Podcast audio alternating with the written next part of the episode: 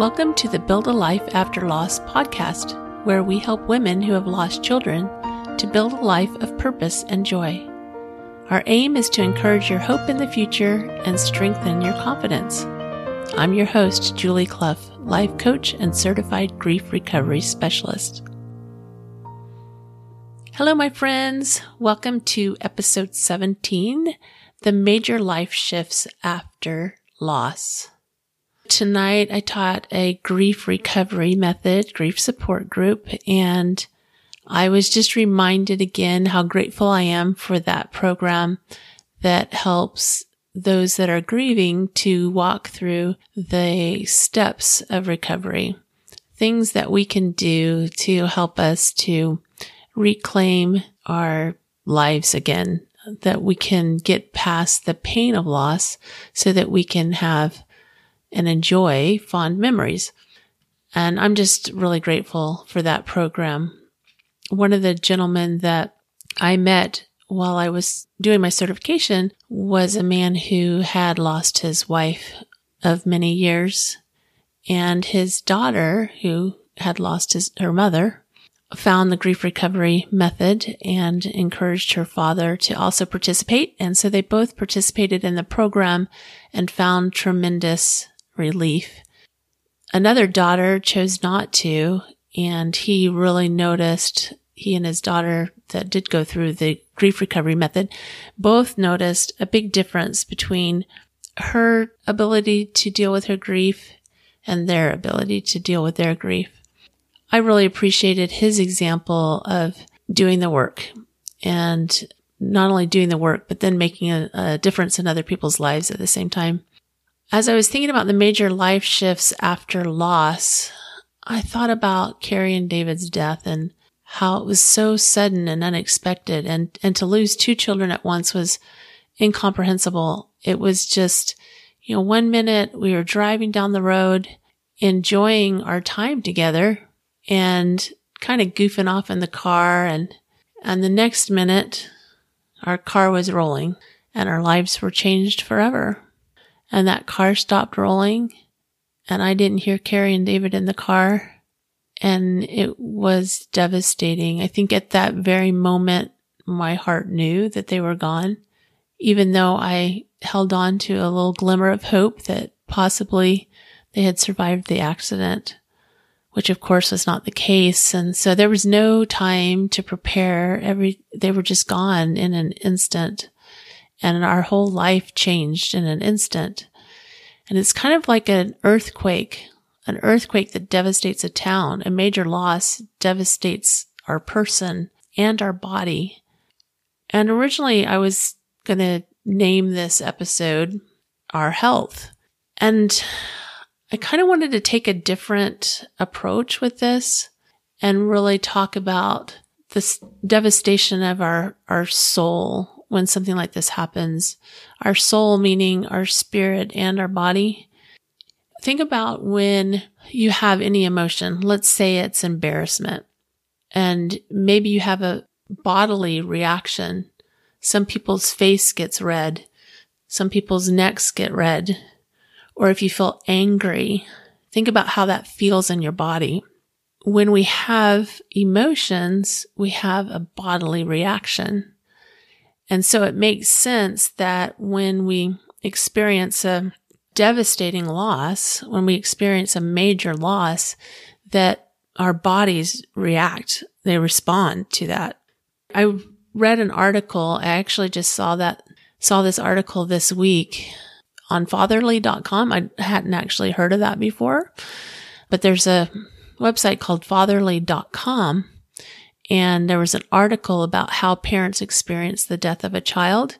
And they talked specifically about the physical reaction. And I guess what I wanted to do is kind of talk to you about how the emotional reaction and the physical reaction can kind of mirror each other in some ways.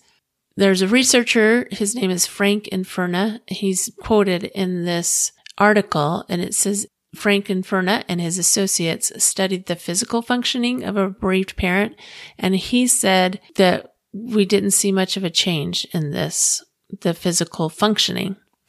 But he recalls that when he reviewed bereaved parents' self reports, so in other words, whether they were feeling like they got sick more often or they were feeling like their health had improved or declined, he found the there was a poorer perception of their health compared to the actual measure of their health.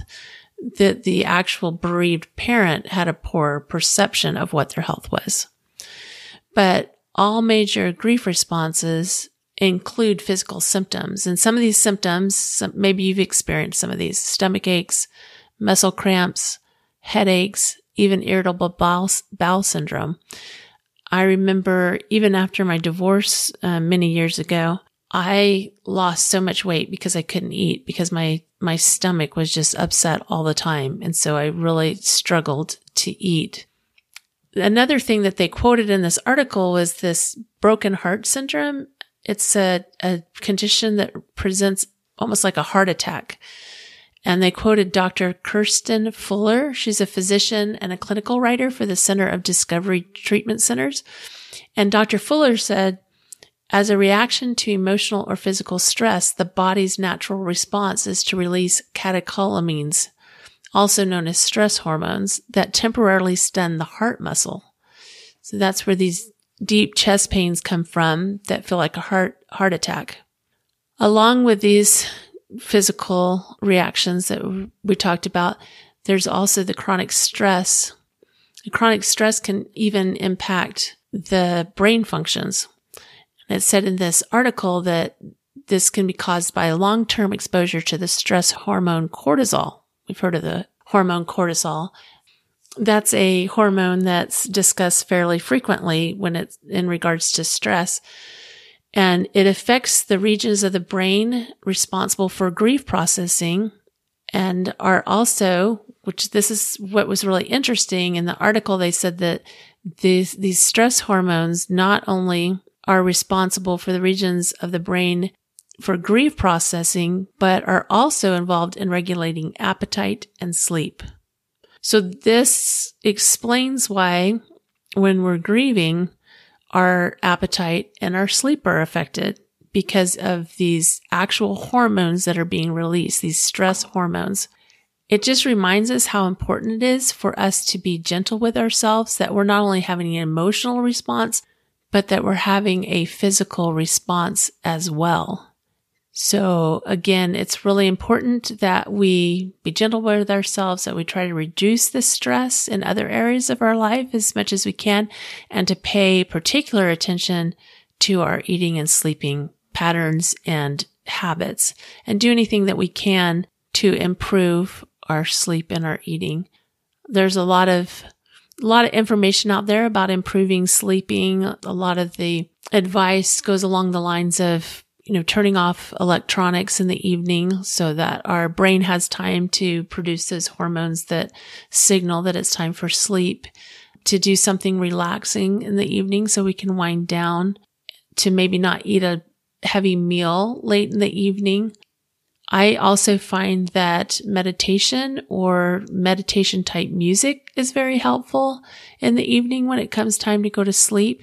As far as our eating, if we can get on a pattern of eating and eat a regular time, that can be very helpful so that we're not having to think about our eating all the time. We only think about it during those breakfast, lunch, dinner, and then paying attention to what we're eating that can support our bodies. I attended a workshop this weekend. You know, you guys are always on my mind. I am just all week long I'm thinking about messages that I can bring to you that will be helpful and encouraging. And I attended a workshop this past weekend. And again, I took so much from that that I want to pass on to you. The presenter was Kirk Duncan and he gave so much good information, but I want to share some of the things that he shared with us. And that is that we're in charge of what comes out of our voice and words are really important and you can use your voice to raise your level. So no matter where you are now, you can use your words and your voice to raise your level. He also suggested that self value is self inflicted. So whatever you talk yourself into will happen. Another fascinating description that he gave, which I found really, really helpful, is the idea that our brains have a belief system. And we actually talk about this quite a bit in the grief recovery method as well. But our brains have a belief system and our belief system is built off of what we've learned, whether that's our experiences growing up or just our experiences in general. Sometimes it's our experiences in, in relating to grief. It's our experiences that we've had with grief up until that point. And so we have this belief system that is develops in our brain and our brain is always looking for evidence for our belief system. And then something will come along that challenges our belief system. And it's like a scale. So if you think about a scale where you have all the evidence for your belief system and it's stacked high, let's say there's 50 pounds of weight on your particular belief on one side of the scale. And then you learn something that challenges that belief and that goes on the other side of the scale. But it doesn't tip the scale because maybe that weighed five pounds. But little by little, you might get more and more evidence that challenges that old belief system. And eventually you build up enough evidence on the opposing side that it tips the scale. And I want to talk about that in terms of our self talk. But before we start talking about self talk, I wanted to share with you another, another interesting thought that was shared with, with me over this weekend. And that was that buried bad thoughts about ourselves can resurface when something unexpected or negative happens. I kind of think of it in terms of, you know, if you're married, you might have an argument with your husband and then all of a sudden you're having a disagreement with them and it becomes about more than just that disagreement. So we're going to take something super simple. Let's say you're having an argument about leaving your socks on the floor. And then all of a sudden the argument goes from just leaving the socks on the floor to you didn't help with the dishes and why didn't you clean up after dinner and why didn't you fill up the gas tank? And it, we find all these other things that resurface when we're having an argument. So it's kind of the same type of thing. When something unexpected or something negative happens, something dramatic happens, if we've buried bad thoughts about ourselves, those can resurface. Just like negative thoughts about a husband or a wife might resurface in the middle of an argument. So in terms of grief and in terms of a traumatic experience, like losing a loved one, you can imagine how it just brings up everything. Just everything comes to the surface. I recently read a book called The Genie in My Genes by Dawson Church, PhD. In this book, he really connects, he, he talks about the mind body connection, how it works, why it's important, all the science behind it. There's actually a lot of science in this book. I was, I was kind of surprised I, I guess I didn't really know what to expect, but there was a lot of science about the connection between our mind and our body. And I wanted to just share with you a couple of thoughts from that book. He says, as we think our thoughts and feel our feelings, our bodies respond with a complex array of shifts. Each thought or feeling unleashes a particular cascade of biochemicals in our organs. Each experience triggers genetic changes in our cells. Now, if you've experienced a traumatic loss like I have, and I'm sure if you're listening to this, you probably have, that might sound kind of scary when he says each experience triggers genetic changes in our cells.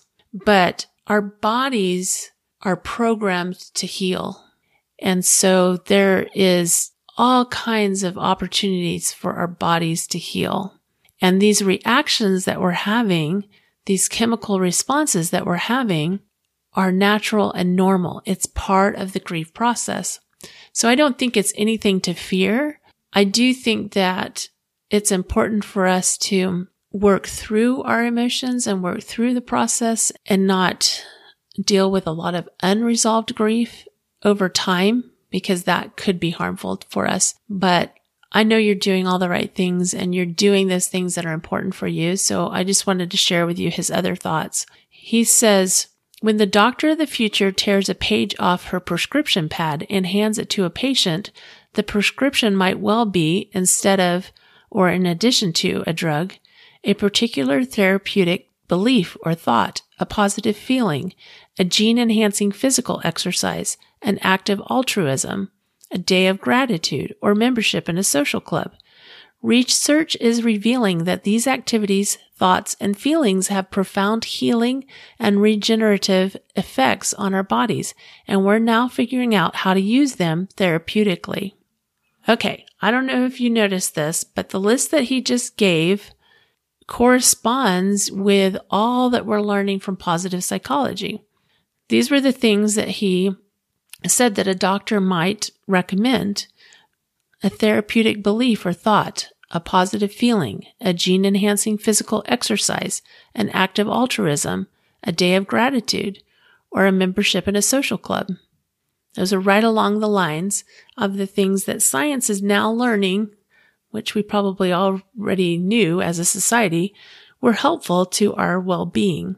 So it's just become very, very important and apparent that our words and the input that we invite into our life can reprogram us and, and can help lift us. When I was going through the really raw moments of my grief, I was watching things that weren't very helpful. As I've learned more and more about how our thoughts and again, the things that we input into our mind, how important those things are, I've become more aware of the things that I watch, the things that I listen to. And so I'm looking more and more for those things that are uplifting. I really love comedies myself, and that's really uplifting to me. And the other things that can be uplifting are if you have a spiritual practice, spiritual music can be very uplifting. Spending some time every day in activities that lift our spirits can be super helpful. I mentioned self talk before, and we're going to talk more about that right now. If you remember the story of the little engine that could, the little engine was trying to climb the mountain, and he said, I think I can, I think I can. And he didn't just say it once and he didn't just say it twice, but he said it all the way up to the top of the mountain. It's a simple little children's story, but it's a good reminder for all of us to have our own back to say those things to ourselves that are helpful and encouraging. So self talk seems to be the solution. So let's take a closer look at that. Dr. Shad Helmstetter wrote a book called What to Say When You Talk to Yourself, and he outlines in great detail the importance of self talk. He actually has recordings too that you can purchase that have these scripts for good self talk. Another author that has written quite a bit about how we talk to ourselves is Louise Hay.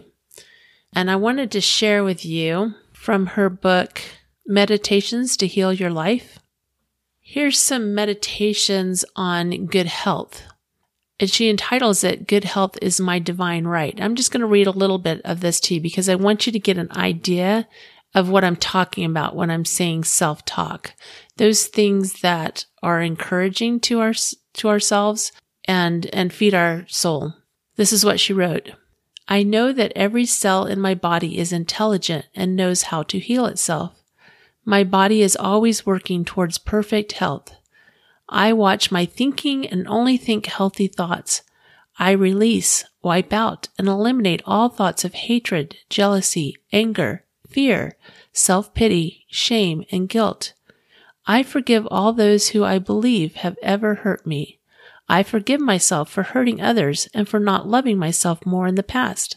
I love my body. I send love to each organ, bone, muscle, and part of my body. I flood the cells of my body with love. I am grateful to my body for all the good health I have had in the past. I accept healing and good health here and now. Those are the words of Louise Hay. She has a book, I can't remember the name of it off the top of my head, something like Everyday Miracles, where she shares stories of people that have used these type of meditations, these types of phrases that they've repeated to themselves over and over day after day that have helped them heal their lives. It was when I learned to really pay attention to the things that I was saying to myself and to adjust those to better self talk that I really improved my own well being. I greatly improved my outlook on life and greatly improved just my day to day experiences. Because when our mind is filled with the positive, we see more of the positive. When our mind is filled with the negative, we see more of the negative. And that's where the challenge is. When you've experienced a terrible loss, our minds see this terrible loss and then it immediately starts to think that everything is terrible. And our mind just starts looking for all of that. So one of the things that we can do is take a control of our mind. Little by little, we can learn over time to pay closer attention and to be able to turn our thoughts to a more positive outlook. It sounds like a simple thing.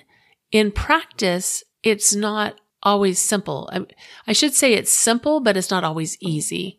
That's probably a better way of saying it. I mean, to this day, I understand this and, and the importance of it, but that doesn't mean that every day I'm not still catching myself saying things or thinking things that are not helpful. So it is a practice that we get into and we become better and better at it. I want to suggest a simple daily practice that can help shift things and help create well-being. That is to write on a little sticky note or a little piece of paper every day one thought that you have about yourself that's not helpful. Like, I'm not good enough I think that's a universal thought that we can all relate to. Now I want you to get a little pad of paper, something that you can carry with you. And on that pad of paper, I want you to write the opposite of that negative thought. The reason we're writing the negative thought on a little scrap piece of paper is because we're going to destroy that. And the reason we're writing the opposite, the positive thought on a little pad of paper that we can carry with us is because we're going to collect all those positive thoughts and that's going to become our mantra. That's going to become our messaging to ourselves. The example was, I'm not good enough. The opposite could be something like, I am good enough. In fact, I am great. You'll notice that I took the negative thought and I not only suggested the opposite, but then I added to it. We want the positive thought to be even stronger, even more reinforcing than just simply doing the opposite of the negative thought. Now, once you've done that, take that little scrap of paper and rip it into little tiny shreds and throw that away. Because your new thought is, I am good enough. In fact, I am great. Let's take another one. Maybe you hear yourself saying to yourself, I can't do anything right. On that little scrap of paper, you've written down that thought. The reason we're writing them down is we want to capture them so we can look at them and then destroy them because we're throwing them away. So what would be the opposite? The opposite would be, I do so many things well and I am very capable. These are relatively routine thoughts and suggestions, but you'll think of things that are even more meaningful for you. As you do this every day, just focusing on one thought that's coming up for you that you want to reverse and adding that reverse comment, the positive comment into your little notebook, you will collect a whole notebook of wonderful statements that you can repeat to yourself. And then as you're carrying it around, pull it out several times a day and just read those statements. Say them out loud if you can. Say them with enthusiasm if you can. And this will really turn your mindset. Again, remember to take those little scraps of paper that you've written the negative thing on and rip those up and throw them away and be done with those negative comments. You may find that they will still come pop up in your mind, but as you consistently go to your notebook and read through those po- positive statements, you're going to find some real help in there. So I hope you'll take your health seriously and adjust your self talk so you can pr- improve your well being. We have major shifts in our lives, but we have an opportunity to take control and create positive shifts. A lot of people ask me what I do as a life coach and a grief recovery specialist. And what I do is I offer support. I offer support through grief coaching and through life coaching. I work together with people to help them develop skills and take the small, important actions to process grief and start to rebuild. I help people to identify what they would like to improve in their lives and then look at the ways and the skills and the tools to actually do that. I hope you'll visit me at Build a Life After Loss. And if you're interested in talking to me, go to the Work with Julie page and fill out that little questionnaire. And that'll give us, give me some idea of what's happening for you now. And we can have a discussion. It's complimentary. I'll call you and we'll just have a discussion about what's currently going on and how I might be able to support you.